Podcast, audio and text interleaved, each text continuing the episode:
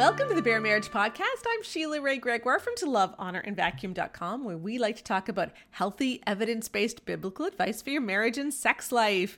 I am joined today by my husband, Keith. Hey, everybody. And I just want to say, um, I mentioned this before at the beginning of the year, but we hit a million downloads on this podcast on December 31st, which was Yay. really a big boost for us. That's that great. was that was really nice to see, especially on the last day of the year.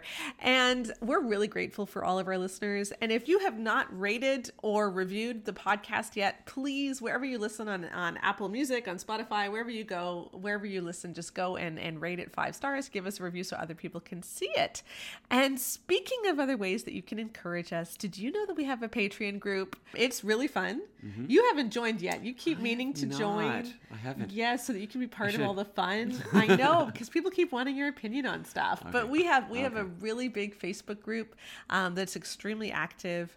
Rebecca and Joanna do unfiltered podcasts where you hear what they really think about stuff, um, and it, it's it's a really fun group. Uh, The purpose of the Patreon group is to support our research and fund it because we have no way of funding or monetizing getting our research into peer reviewed journals and um, other social media channels, and that's what Rebecca and Joanna are busy doing. So if you want to join our Patreon, um, there is a link in the show notes. It's just patreon.com slash bare marriage, and you can do that as well.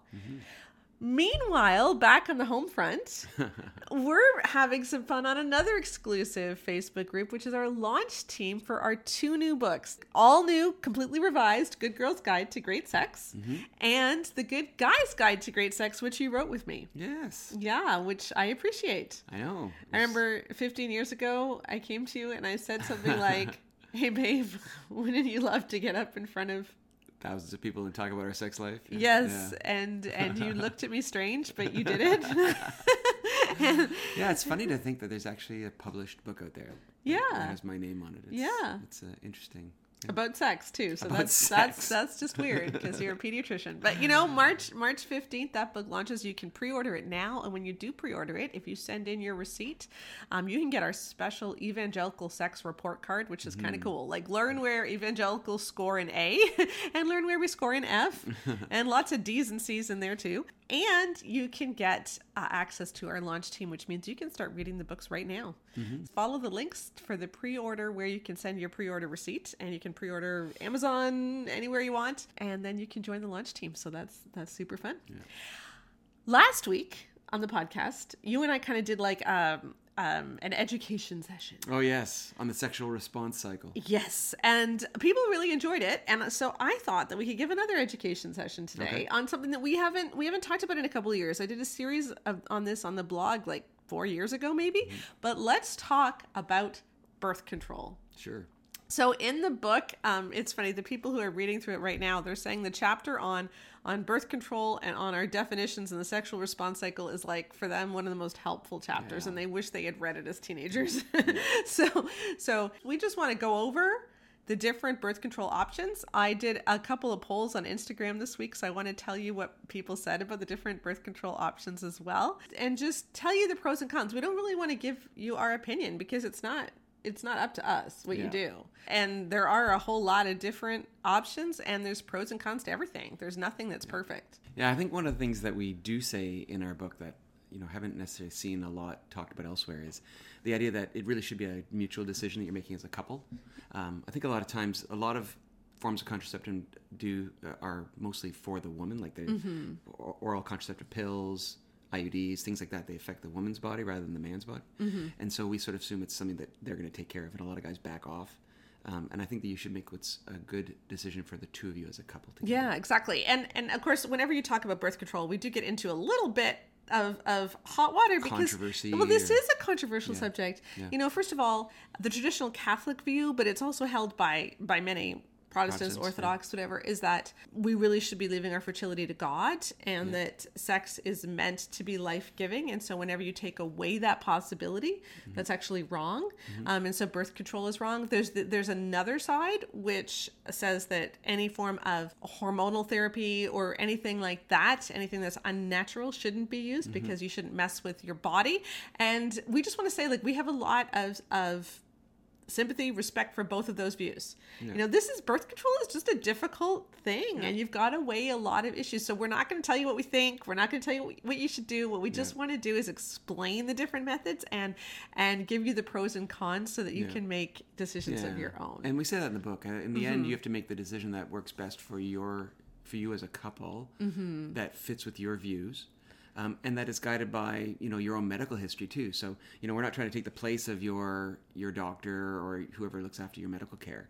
Uh, we're just trying to give some ideas Yeah. for you to think about. Yeah, exactly. So let's start with natural family planning. Yeah. Okay, which is what we start with in the book. This would be the traditional Catholic Yeah. um, uh, way of looking at the subject. And to do that, we need to explain the reproductive cycle. Mm-hmm. Yeah. bit, yeah. Yeah. Because you can't get pregnant any time. There's only a certain time of the month where conception can happen.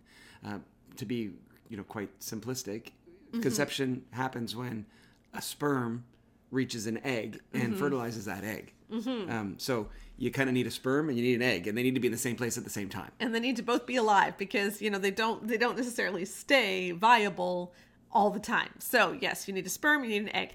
And so let's think about day 1 of her period as day 1 of her cycle. Okay? So what happens is after your period, you know, your body wants to get pregnant. Okay? Your body is saying, "Oh my gosh, pregnancy might happen. So I need to make sure that I am ready in case pregnancy happens." And, And so that's that's what a period is every year. were yeah. Yeah, that's what that's what your period actually is because every month your body makes kind of like a nest. I mean, it's not really a nest, but like let's just say it makes your uterus all ready to have a baby. Yeah. And, then, if you don't have a baby, if you don't have a baby, it, sloughs off, and that's what your period is. yeah, your uterus says, "Okay, don't need you now. Go away." And then it goes away, and you have cramping and bleeding and all of that fun stuff. Um, and this happens every month. And so, you know, you take day one of your period. That's that's day one of your cycle. And most women, sometime between day eleven and seventeen of your cycle, an egg leaves the ovary, goes down. One of your ovaries goes down the fallopian tube and hangs around there for just a little bit of time. Mm-hmm. And if it meets a sperm, then you get conception, and then that fertilized embryo goes into the uterus and tries to implant. Mm-hmm. And so that's how you get pregnant.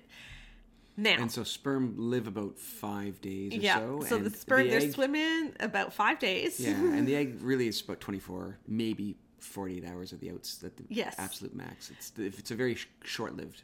Yeah, so you take you look at that and you say, okay, we've got a roughly a seven day window where you could get pregnant, Mm-hmm. and you really can't get pregnant outside of that seven day window because there's not an egg and a sperm that Yeah. are viable. Because either the, the sperm gets there, and if the egg's already, you know, died, then nothing can happen. Mm-hmm. Or similarly, if the if the egg shows up and if the sperm, of, if, if there's no sperm in the fallopian tube while the egg's there, they're not going to get fertilized. Right. So so so you think about it like five days before ovulation, you have sex, the sperm swims around for a bit, yeah. hangs around for a bit, and then meets the egg right as the egg comes, or you know the egg's been hanging around For a day. for a day, and the sperm meets it. So you got th- roughly seven days there. So theoretically, all you have to do is just not have sex in those seven days, and you can't get pregnant. The problem is, Yeah, two, there's two problems with that actually. The first problem is tracking it. yeah, because not everybody is totally regular and it's Mm-hmm. not as simple as the day because your period could be a little earlier or later um, and we could talk a little bit about Yeah. how to handle that but the second thing is that that also means that there's at least a week a month where you're not engaging you, you're Yeah. not allowed to have sexual intercourse because that's when you're at your And that week is right when her hormone levels are the highest, and so her Yeah. libido is likely to be highest. So that's kind of a bummer. But one of the issues with tracking is that it's much easier to track ovulation than it is to mm-hmm. track five days before ovulation. and you need to know when that five days before ovulation is. So there's a number of different methods. There's the Creighton method, Marquette method, Billings um, method. and there are so many apps for this. Like really, if you want to get into this, there are so many apps for this. The nice thing is it's totally natural. You're not messing around with your body. Um, you get to know your body really well. Once you know the signs of that window and the fertilization window, it's often a lot easier to get pregnant too. Mm-hmm. so there's yeah, so because many. it works well the other way. It's like Yeah. now we know the prime times to get pregnant. Exactly. So there's so many apps for this. Um, great book, Taking Charge of Your Fertility. It's kind of been like the fertility Bible for the last 25 years. So um, if you want to get educated on that, you can. So that's called natural family planning. Mm, The big thing I would say before we go on to the next thing is uh, for the guys out there is you know it's a lot of work to do all this tracking um, because it's not just a matter of looking at the days in the calendar like there's doing basal temperatures in the morning there's stuff with cervical mucus. It, it's actually a very involved process trying to find out when you actually ovulate as a woman. And one of the criticisms of this method is that it puts a lot of work on the woman. And so, you know, if, if this is something you as a couple do want to practice, uh, then I would just challenge you, husbands out there, to take on some of that mental load and to be engaged and involved in this and helping, um, being supportive. Okay, here's uh, just a note that I got when I asked on Instagram about all of this from a woman. She says, I've never used any artificial contraception. I'm Catholic and we follow God's design for sex and marriage. It's very cool how He created us and gave us the intelligence to understand it and use it to achieve or avoid pregnancy based on what we determine is best for our family each month. It isn't always easy, but it is beautiful. Mm-hmm. So there's a woman who really likes it. And again, it's not only Catholics who do do this too. So that's natural family planning. I want to skip fertility awareness method for a minute and go into some of the other things. Then we'll, we'll return to fertility awareness method at the end. Next, the biggest one though, when you think of birth control, what's the first thing you think of? It's the pill, right? Mm-hmm. That tends to be the the the go to method is the pill, and mm. the pill actually is a misnomer Yeah. because there isn't a pill. Yeah, there's many different types of pills, and they have different levels of the hormones involved. Some of them have only one hormone, some have 2 um, and they're not always pills. There's uh, there's you know vaginal rings, there's um, skin implants, there's patches. There's all kinds of ways of delivering those hormones. Yeah. And people either love the pill or they hate it. so here is what 4,000 of my followers said about the pill. Okay. Okay. I asked them, do you like it? Do you not like it? 15% said they love it, and 85% said they hate it. okay. So for some women, it works really well. And for some, they just don't like it. Now, the 85% who hate it, I'm not sure that all of them tried it. Some of them may have just said they hated it because they hate the idea of it. Probably the 15% who love it have actually used it. So um, I don't think it's as stark as that. I think a lot of people who said that they hate it have never tried it.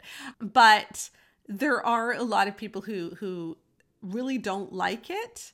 Um, I've had so many women say, you know, I started marriage on the pill, which a lot of people really like to do because you can actually determine when your period's going to be to make sure it doesn't fall on your honeymoon. um, and then you don't, you know, as long as you take the pill every single day at the same time, you can't miss one. Then um, you're you're good to go. And so a lot of women like it because it's it's like 99% effective. It's great for that. Um, but I've had so many women say, um, you know, I was on the pill for three years. I came off it to get pregnant and I could not believe how much my libido changed.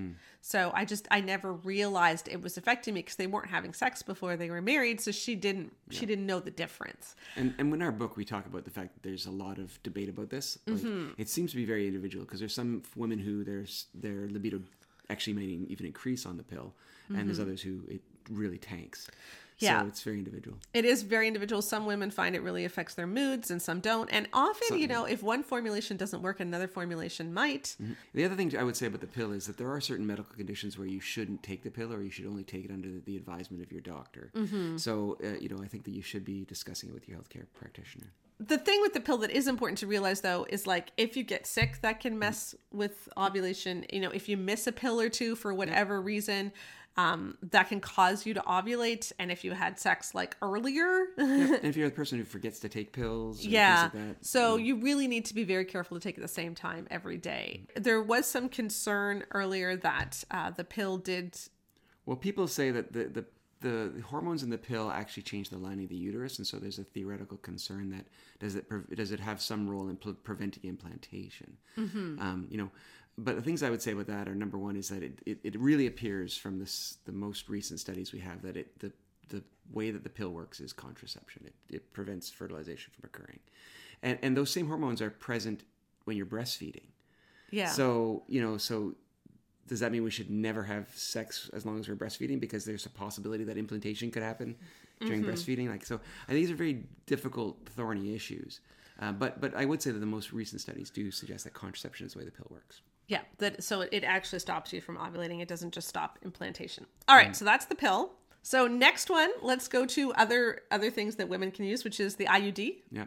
Um, IUD is it's it's it looks like a T-shaped device, which um, gets implanted, gets put up there by a the uterus. physician. That's So what intrauterine means. yeah, so it goes it, it goes through the cervix into the uterus, and the the putting it in there is not the most comfortable experience.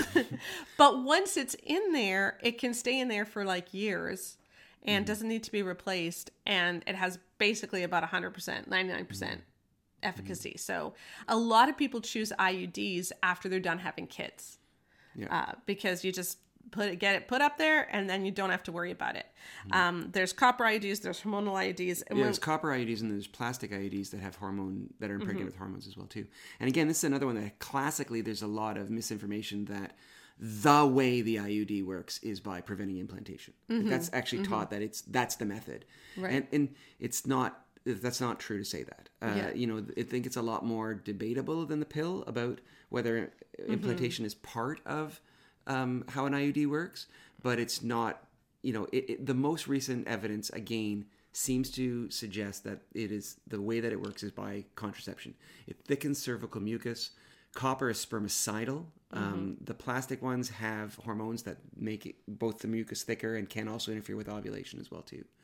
So again, it's much more nuanced, and I think that you know if this is something that's really important to you, the issue of whether implantation is is happening or not, I think you should talk with your doctor uh, and have some really get get the most up to date information because uh, you know you want to do something that is right for you. But they are fantastic and they work very well and they're very effective Yeah. and very low. You're not going to forget Yeah. to take them. yeah, and we do want to say in our new research of the week segment, okay, we'll put this in our new research of the week. We will link to an article which says that copper IUDs do not appear to prevent implantation.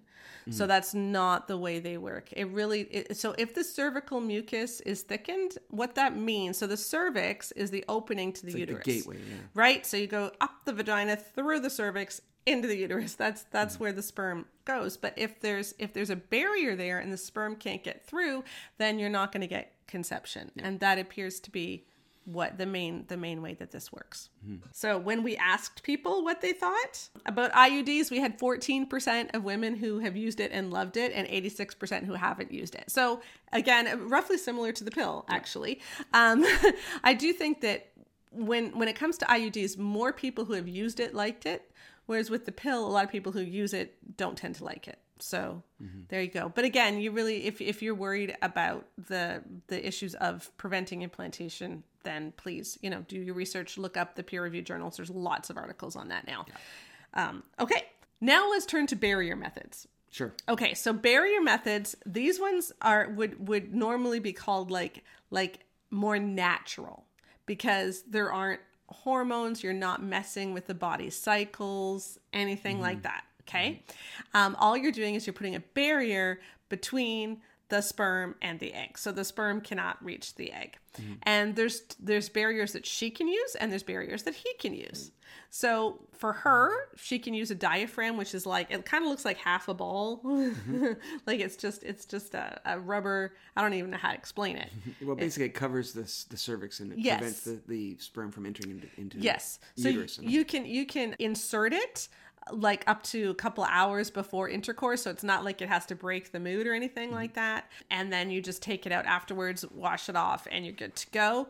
Um, there's also disposable rings that you can get which can make it easier to have sex during your period if that's what you want to do. And so those can work. Now i do need to say though that diaphragms do have the the the worst rate of pregnancy like well, the depends, it highest depends rate. on how you measure it because there's there's there's optimal use and then there's practical use, right? Right. But but in practical use, about I think there is a one in six women uh, per Yeah. year get pregnant using diaphragms. And the reason is because it's just really difficult to insert it properly. You do need to get fitted by a physician for a diaphragm, and a lot of physicians are really um, trying to get people to switch to other methods just because it does have a higher failure rate mm-hmm. than a lot than than many other things. So here's a woman who who likes the diaphragm. She said mm-hmm. this: "I had to literally beg my doctor for a diaphragm after feeling like a psycho on the pill." Mm-hmm. She recommended Zoloft to counteract the pill. So with many like crazy emojis there. Um, yeah, if you have to go on an antidepressant to counteract what the pill is doing to you, that's that's likely means you're not on a good hormone balance, and that's not a good idea for you. She says, I don't know why the diaphragm is passe, but I actually really liked how non-invasive it was once I figured out how to put it in. Um, I think it forces you to know your body and get comfy in all your lady bits. so yeah, so that is an option too. Okay, so that's barriers for women. Mm-hmm. The most the commonly used barrier, barrier though, men. is actually for men, yeah. and that is the condom. Mm-hmm. Um, and the condom, it was the only thing, it got the highest mark. So in our poll, 44% said they liked them, and 56% said nope. Okay. Just ain't gonna do it. now, when it comes to condoms, of course, mm-hmm. the biggest reason people don't like them is because it takes away sensation mm-hmm. for the guy, or at least that's what it seems. Yeah. Although we, you know, you, you can make a case for that too in mm-hmm. some circumstances. Yes. but that's a different talk, probably. Well, no, I mean, a lot of people said well, if if it, it, there there is some, I don't know if this is peer reviewed or, or just in culture, but there is a belief that it helps men last longer yeah. because yeah. yeah. the sensation is a little bit dull. Although I do know some people who are, you know, our age and, and older who who started using condoms for health reasons, cancer treatments, etc. And they hadn't used them in like decades. And mm. they're like, today's condoms are nothing like the condoms from like they're so they're so thin you barely feel them at all. So mm-hmm, mm-hmm. yeah the other thing too, I think, is it, it kind of breaks the groove, right? Like mm-hmm. you're you're in, having your fun together, and then it's like, okay, we got to stop, put it on, all that sort of stuff, you know. Mm-hmm. But that's a really relatively minimal cost. And and the thing is, is it's pretty safe uh, in the in the absence of like a latex allergy. There's not really any risk to the guy. Mm-hmm. Um, they're very available you know? Yeah yeah so of super can, easy. when you decide we want to start having babies now you just yeah. stop using them so. It doesn't do anything to either of your bodies doesn't affect fertility at all. Mm-hmm. and what a lot of women say too is the mess is a lot less so it's just easier for cleanup afterwards. So that's a mm. that's a real pro for a lot of women. Um, here's what one woman said the use of condoms has caused some issues for us because my husband doesn't love them. But the alternative for us is natural family planning, and I really can't handle having the contraception added to my mental load. Once I explained that, he hasn't mentioned it again, thankfully. And I think that's actually a good point. is like a lot of men don't want to use condoms because it's going to affect how they feel. Mm-hmm. But then they ask their wives to do something which actually involves you know putting hormones into your body. Mm-hmm. and so which actually it's it, it's not just about how you feel. It can affect her moods. It can affect yep lots and Other lots parts of things. Of health as well too. Yeah. yeah. and it does have increased risks of blood clots, and um, you know there there is yeah. some controversy about the risk to breast cancer and things like that. It's very min- minuscule. Which, yeah, well, it's, it's basically the current recommendation is if you're going to be on a pill, you should talk to your own doctor, and mm-hmm. they should assess your personal health risks. Mm-hmm. Yeah. But I think I think the the point is if a woman really doesn't want to use the pill and a guy really doesn't want to use the condom, and you have to come you know you have to yeah. figure something out and those are your only two options i mean those aren't your only two options but if you're thinking of those as your only two options I, I i tend to think that the person who is going to be more affected gets more of a say yeah. and you know messing messing with your body mm-hmm. is is more of an inconvenience and having to remember to take it every single day at a certain time that's more of an inconvenience than having slightly diminished sensation, which really isn't much at all. Mm-hmm. Yeah, I think I think the big thing is we need to take this as a couple, and we need to both people need mm-hmm. to be open to that. And a lot of times, to be honest, I, have heard you saying like women are, were told by their husbands that this is the way we're going to do it, and mm-hmm. uh, because I don't want to do that, mm-hmm. and it's like you can't dictate. You're going to take all the risks of contraception in our family so that I can have the maximum enjoyment of our sex life. Yeah, that's just not yeah. fair. It's yeah. just not. It's just not appropriate. Yeah. And I would think that a Christian man would want to love his wife as his own body. because that is kind of what the Bible tells us to do. Um, so And here's a woman who says, We use condoms, no more hormones because birth control was awful. And when used right, condoms are pretty reliable and plus they're way less messy. So, you know, a lot of women um, are really quite pro condom. The biggest, the biggest um, response I got too was, you left out vasectomy. Like we're we love our vasectomy, so which is of course uh, an option. Um, again, not if you're morally uh, you feel that it's morally wrong to do anything that messes with your body's ability to be fertile. So for some people, And- they and wouldn't see that as an option. Mm-hmm. that. I so think there's the, the the moral thing about whether you can change your body permanently to not have children. Mm-hmm. There's a there's an ethical or moral thing to, for some people, but I think also too is you don't know what the future is going to hold. Um, and although that you can try and get reversals, you know, the longer you've been vasectomized or you know, Yes. then the the less chance you're going to retain for regain fertility after that, and, and we don't know the future is going to hold. So it is something that's a, we have to take seriously, Mm-hmm. uh, and so you know if you do decide that that it, it is an effective way of when you've decided you're not going to have any more kids, but just you know don't go into it lightly. Makes give some thought to it. Yeah, exactly. And I know that we had when I when I did talk about this on my birth control series on the blog, which I will link to in the podcast links and the notes for for this podcast. One of the issues that that kept coming up in the comments was women were saying, "Well, I had to get a tubal ligation because my husband wouldn't get a vasectomy." And I found that very difficult because tubal ligations and vasectomies are not equivalent surgeries. No, like uh, tubal ligation, you know, is an actual intra-abdominal operation, right? Mm-hmm. So it requires anesthesia, it requires a hospital, all that kind of stuff. Whereas a vasectomy can be done in a doctor's office, and it's it's it's a much quicker procedure. and It's much more Because all the parts are on the outside. yeah, it's quickly recovered from. Now, I think that sometimes, you know, let's say you're you're you're having a cesarean section mm-hmm. for a baby that you've now decided this is the last baby we- we're going to have. It. I would like to get a tubal ligation because I'm mm-hmm. done now, and they're going to be in there. You know, I think that that's that's one thing. But the I'm not getting a vasectomy. You go get a tubal, and that's the reason you're going to the hospital is to get a tubal and nothing else. Mm-hmm. That bothers me. I mean, that's that's that's putting an undue risk on her when you could do a, a much less risky procedure. So if you really believe as a couple, you would you should do what's best for you as a couple. You need to take that on, guys. Yep. Okay, last one. So this is we've mentioned all the the the single issues of birth control. There's there's another thing which is combining, and this one. Um, And I think you said this. You kind of implied this earlier. You might use one method at one point in your relationship and use another one at another point too. That's- Right. That's, the other thing we we should say. but even throughout the month, some people combine. Yeah, So yeah. what some people do is they they take the natural family planning charting stuff Mm-hmm. and they do that, but then in that seven day window they use condoms. Mm-hmm. So they're using a barrier method in that seven day window, so they don't have to actually abstain from sex. But it means that the rest of the month they don't have to worry about the condoms, Mm-hmm. and it, they're not using anything unnatural in their body. So that's another that's another option that people really like as well. Okay, a few more comments I just want to share from people. One woman said, "This this one is strange to me. So many couples I know don't want to go on the pill, don't want natural family planning, and are reluctantly getting IUDs. But anytime I suggest condoms, I'm met with silence. Like no one can explain why they won't use them, even though it doesn't sound like they actually want to use any of their other methods either." yeah, I think condoms do get a bad rap. So you know, like they are the least invasive. Uh, So, you know, try it. If you hate it, then look for something else. Um, but the whole point here is that there is no perfect method. There's no method that is going to be wonderful with no downsides. There's downsides to everything, and you just need to decide as a couple which downsides you're willing to live with.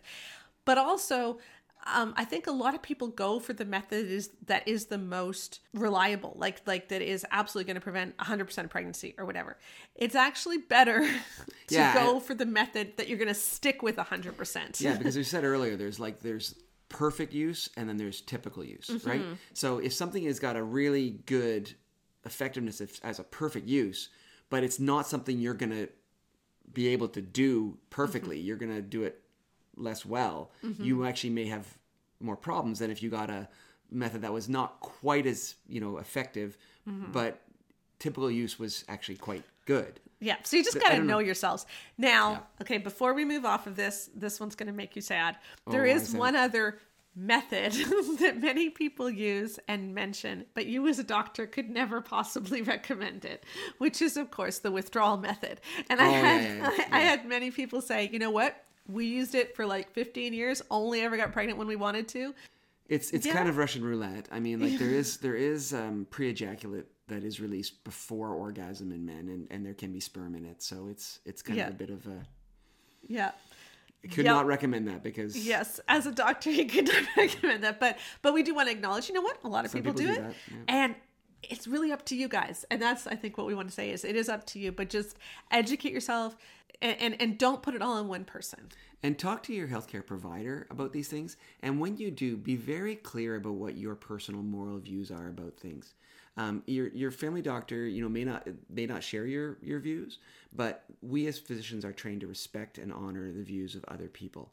And so, if you explain to them what things are really important, and then just ask them about the science, they'll they'll help you navigate to one that works best for you as a couple. All right, so that is our birth control segment. And again, we cover all of this in both The Good Girl's Guide to Great Sex and The Good Guy's Guide to Great Sex, which are wonderful books. Uh, You know, Great Sex Rescue was hey, church, here's all the things you're doing wrong, and here's all the bad teachings. We're going to tear them down and try to reframe stuff. Good Girls Guide to Great Sex and Good Guys Guide to Great Sex are doing something different. What they're saying is, how can we build something healthy from the ground up? So it's not about tearing down. It's like, if we're going to build something healthy and teach something healthy from the very beginning, what is it going to look like? So let's talk about sex being intimate emotionally, physically, and spiritually. So, um, great books for anyone who's just getting married. Great books if you're still trying to figure out what sex is, how sex works, Lots of practical stuff. lots of practical stuff, or if you just simply want to understand God's design better. So do check those out. You can pre order them now, but I want to change direction. We're going to bring one of my friends that I've met on Facebook, and he's been such a great ally, Patrick Weaver, onto the podcast because I invited him here um, to have a conversation about the Twitter blow up last Oh, week yeah. about Dear Brian, um, where a pastor from Utah posted that women shouldn't um, put pictures on Instagram of them in v necks or with their newborn babies or breastfeeding, and they shouldn't show so much skin. And um, that blew up, and so I'm I was I invited Patrick on to talk about it. While we were having a discussion, he brought up something where there isn't a lot of context for it, so I just want to mention it now so that you'll understand when it comes up.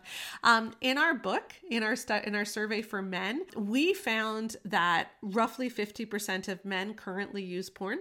Roughly 50% of married Christian. evangelical men currently use porn. And there were some uh, abuse advocates or abuse people who write in the abuse space who were very concerned that our stat was too low. And so we did have a lot of um, attacks before Christmas. I mentioned that briefly on a podcast and last month. And so he is making reference to that. So just so that you know what he's talking about when he when he brings that up. There's your intro. And now I'm just going to bring on Patrick Weaver.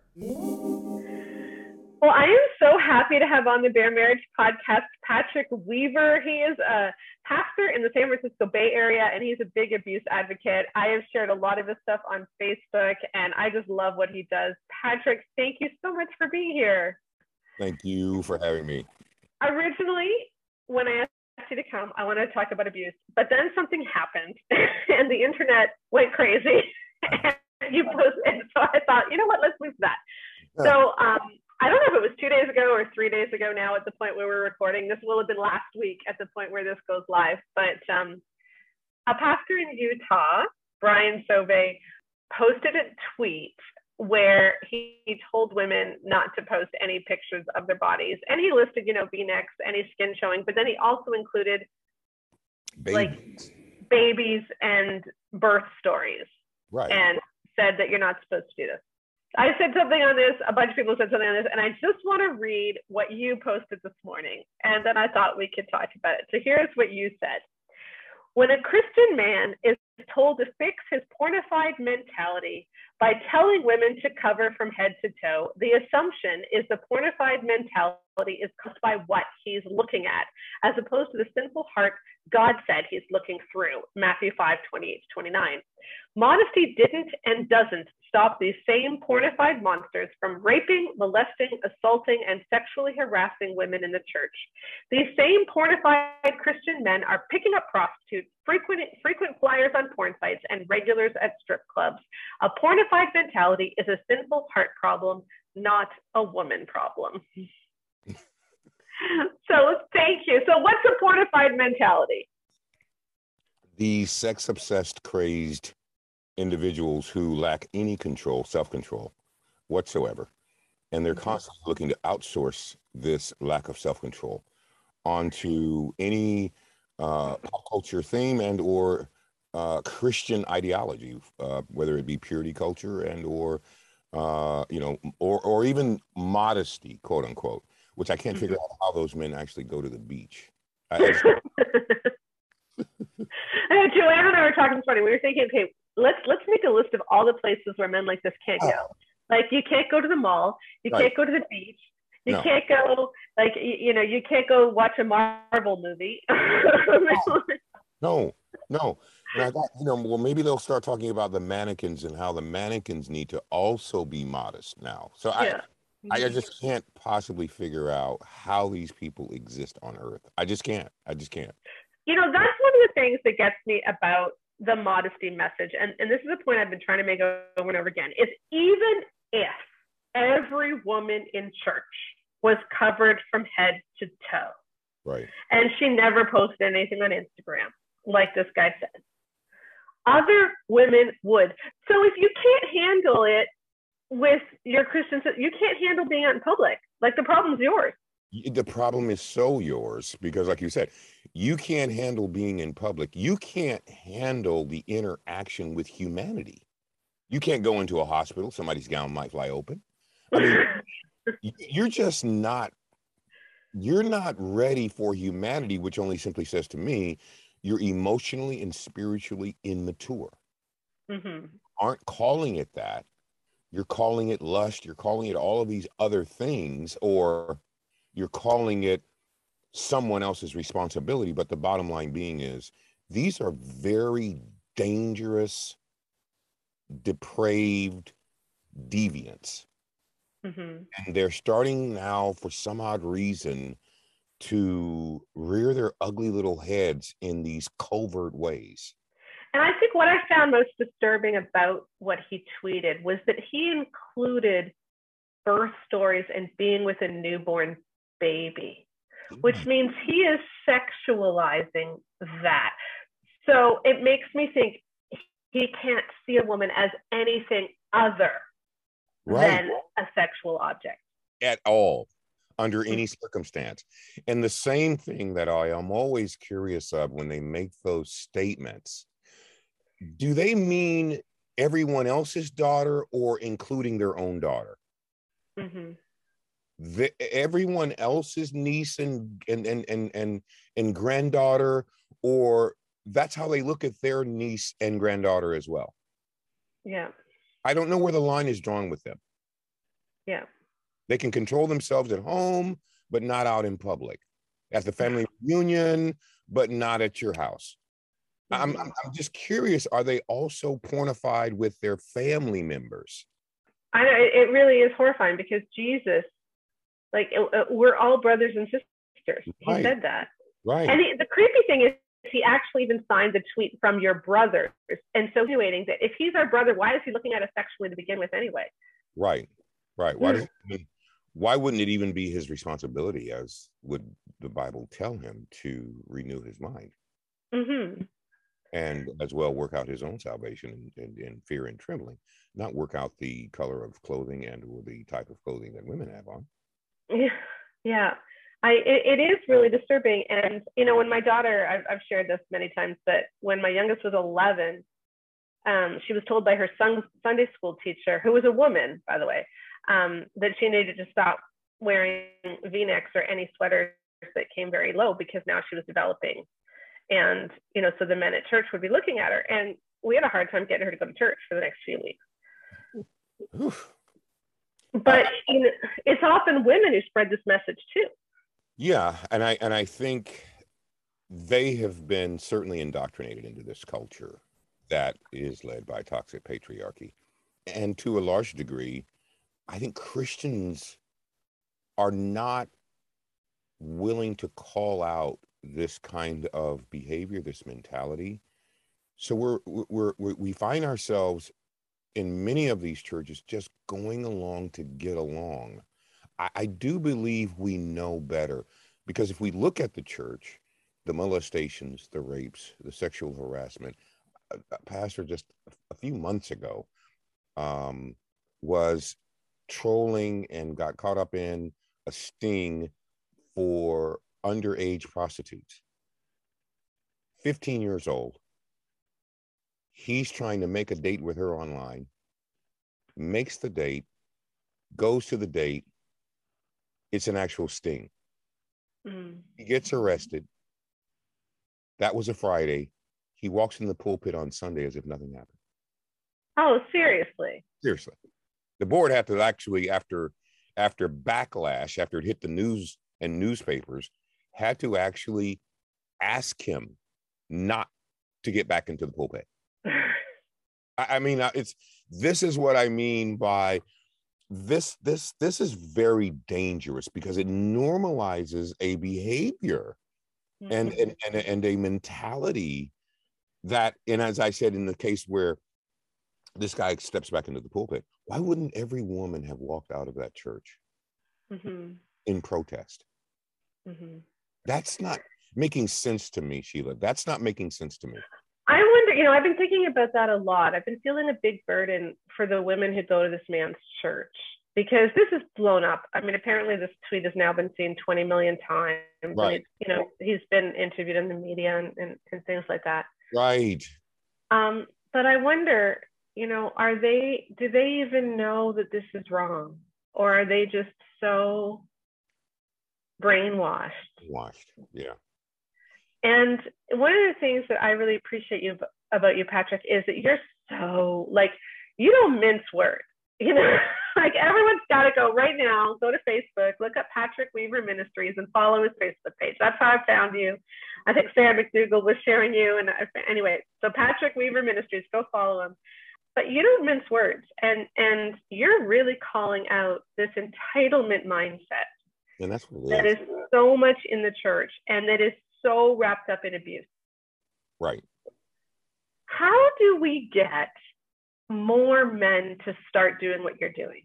Because I sometimes feel like I'm in the sea of women who are upset, but how do we get the men on board? And Sheila, I think that's where th- th- that's where the rubber meets the road because until men overwhelmingly join this movement, I think we're going to have a lot of arguments, debates, and certainly draw a lot of attention to the advocacy. But I think it won't get the traction unless and until we get participation by the very people who are perpetrating these abuses. Men Mhm. need to hear from men. I don't know if it's the language in, in, in some instances, and I and, and I, I was talking to Tom at um, Oh, 80. Psalm 80, 82. Yeah. he made a statement about advocates versus activists Mm-hmm. and activists who for their reasons and their agenda but for this small reason and small agenda are act are are are advocates but a lot of that language is incorrect and or can almost turn the entire movement against men hmm those who are not speaking correctly or saying something accurately. Uh, I'll give you an example. You made a statement about a study you had done, which showed a lesser percentage hmm of men, Christian men, who use porn. Yeah. That's what the advocacy community, which I would refer more so to activist community, hmm but they refer to. In that same instance, the quote unquote activist community turned against the advocacy community because they Mhm. didn't like the number. Yeah, I know. I've been I've been really a victim of friendly fire over that because we found we found fifty percent of men currently use porn instead of eighty percent. Yeah. And in their percentage, though, they are talking about abusers. hmm They're not talking about men at large. Yeah. Talking about swaths or groups of men with certain proclivities, hmm certain characteristics. But in any pocket, there will be a deviation from that mean. Yeah. Right? But the response was attack without Mhm. even consideration for fact they can't walk into every single community in the United States of America and get the same statistic. That's not Yeah. possible, right? hmm That's how men feel attacked by advocacy.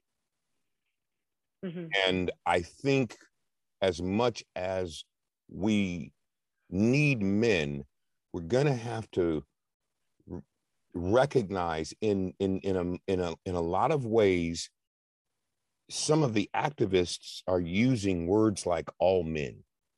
Hmm right? And as you even address so well the all men books and and all men lust and all men crazy. Uh, Yeah. that's going to have to be done more because Mm-hmm. I think men are finding these waters murky. If they Mhm. say anything, they'll be attacked. If they have an opinion that differs, they'll be attacked. If Mhm. they have a reality that differs, they're going to be attacked. So, are they really invited?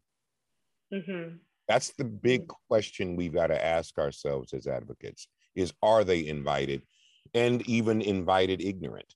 Or do they need to be uh, specialists in trauma and have the lingo? And if they make a mistake in wording, are they going to just be assassinated? Right. That's actually that's a really good point for social media interaction because you know there have been some guys, especially on my Facebook page, that how do I say this ni- nicely? You know, they're trying but they're not there, and Yeah, and then yeah. a lot of people jump on them. And I've tried to be patient and continue to educate, and they're now some of my biggest supporters. But it took a long time to get there. But like, but like, we gotta not not jump when someone's heart is in the right place and they're really trying to learn. And they're Um, trying to learn and they're trying to learn, Yeah. just don't have the language or the exposure. Yeah.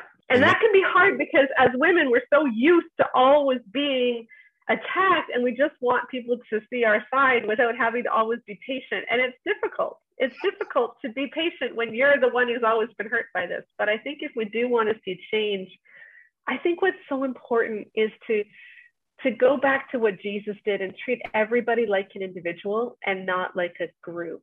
right a mob it's it's so Yeah. it's so important Mhm.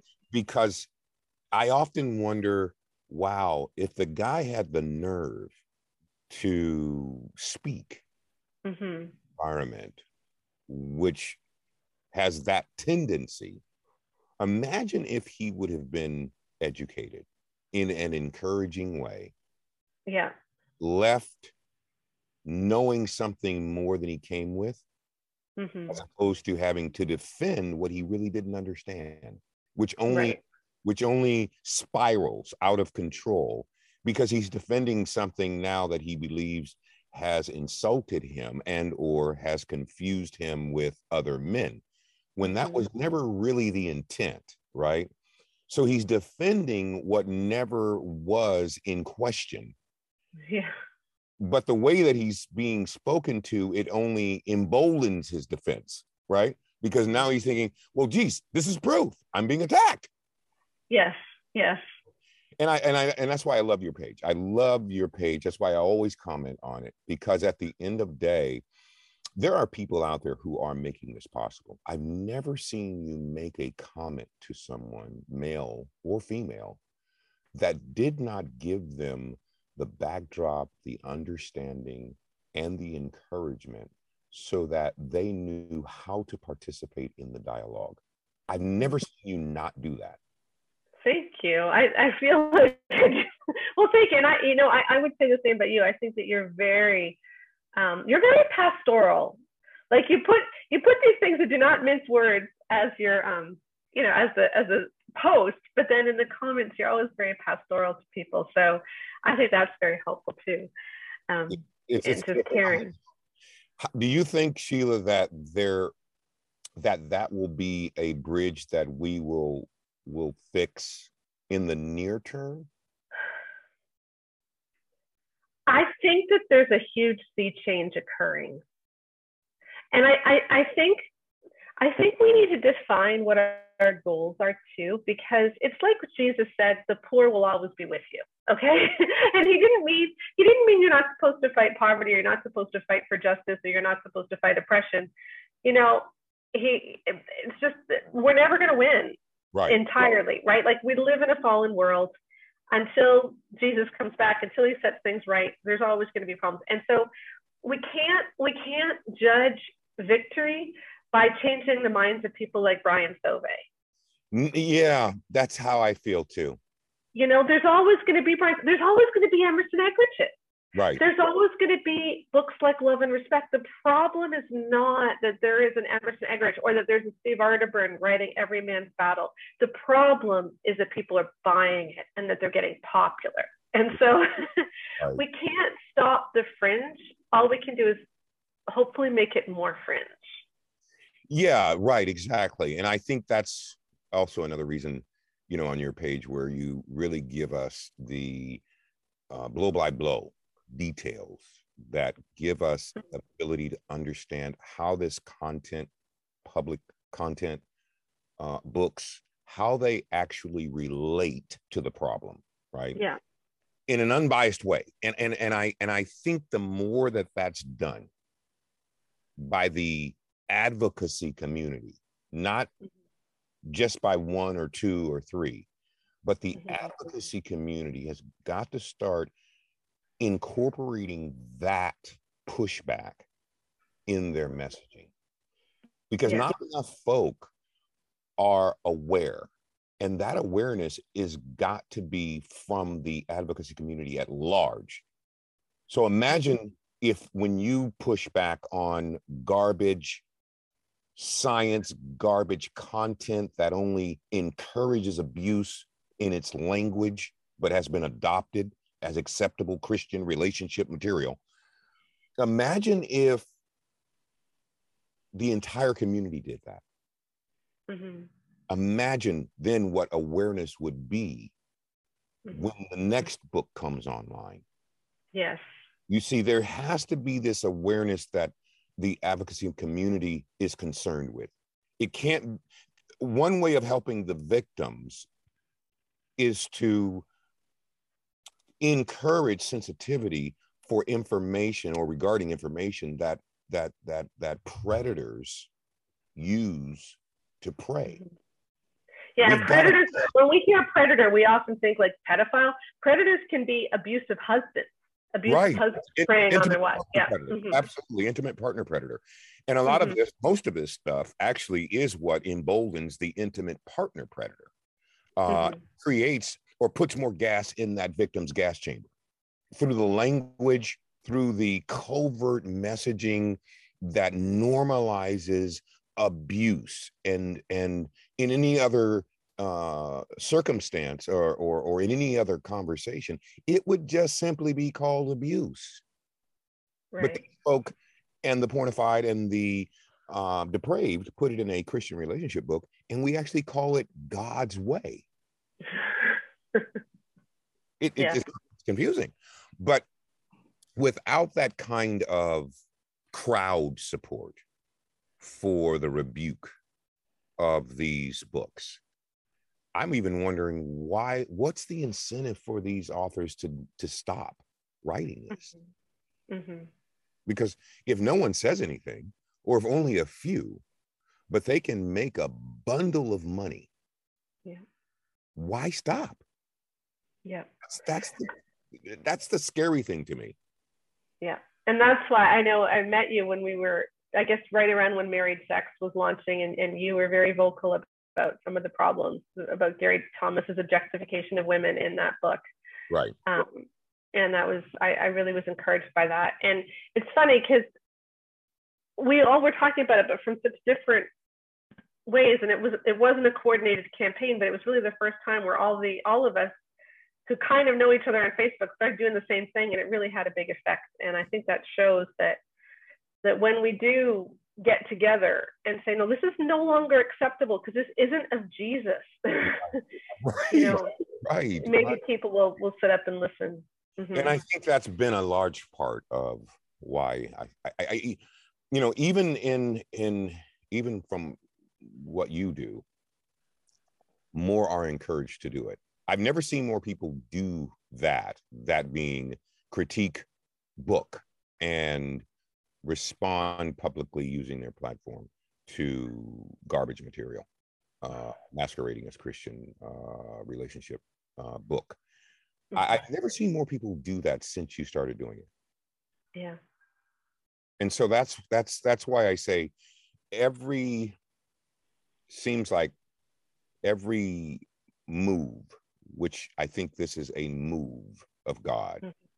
Mhm. Uh, this this is how Jesus would have wanted us to react, respond, and defend the oppressed. Not be tolerant, not be complicit, but be vocal, emboldened, and determined through the Holy Spirit to free minds from dangerous, ungodly content. Amen. Well, thank you so much, Patrick. I really appreciate this. I appreciate your partnership in the gospel and in what we do. And everybody, right now, pause this podcast while you're listening and go to Facebook and find Patrick Weaver Ministries. He's awesome. I guess you're on you're on Instagram too. I've never followed you on Instagram. I should, but anyway. it's the same man. But go find him and, and you'll really be encouraged by him. So thank you so much. We'll have to have you back on again to talk about abuse one day. But but I appreciate this. Patrick is a really great guy. Oh yeah. Yeah, and I I, I, I love um, getting to introduce you all to new people, and I hope you go follow him. At the end of the podcast, we like to give some encouragement. Um, and on our Facebook group, we've been doing some Facebook lives. People are starting to read the early copies of the books that they've been getting if they pre-ordered. And again, you can join that now. Like you can join our our Facebook group and our pre-order launch team. Launch team sounds really scary. All it means is that you're going to read the book early and leave a review. That's Yeah. all it means. And so you can do that by pre-ordering and following the link in the in the show notes. Um, but somebody gave me a really good compliment, and I thought that I would share that. Okay. She said that reading the Good Girls Guide was like a warm hug from a friend. Oh, and I so thought, nice. you know, because I just feel like there's so much ugliness that Mm-hmm. often about sex in the church. And she said this just felt like really beautiful Yeah. and wonderful. And so, yeah. and that that's the vision feel- we want to have for what sex should be Yeah. Christian couples. Yeah, that's how we want to start people out is hey, this is this is so if you know someone who's about to get married, if you're about to get married, if you're early in your marriage, if you've never figured sex out, this is a great book to figure out the orgasm gap, to figure out how her body works, either for women or for men, and you can read them as a couple and then do the discussion questions afterwards too. So do check those out. We will put a link in the show notes. And thank you for joining us on the Bare Marriage podcast. Uh, we will see you again next week where we share some more stuff from our men's survey and from our new books. So see you then. Take care. Bye bye.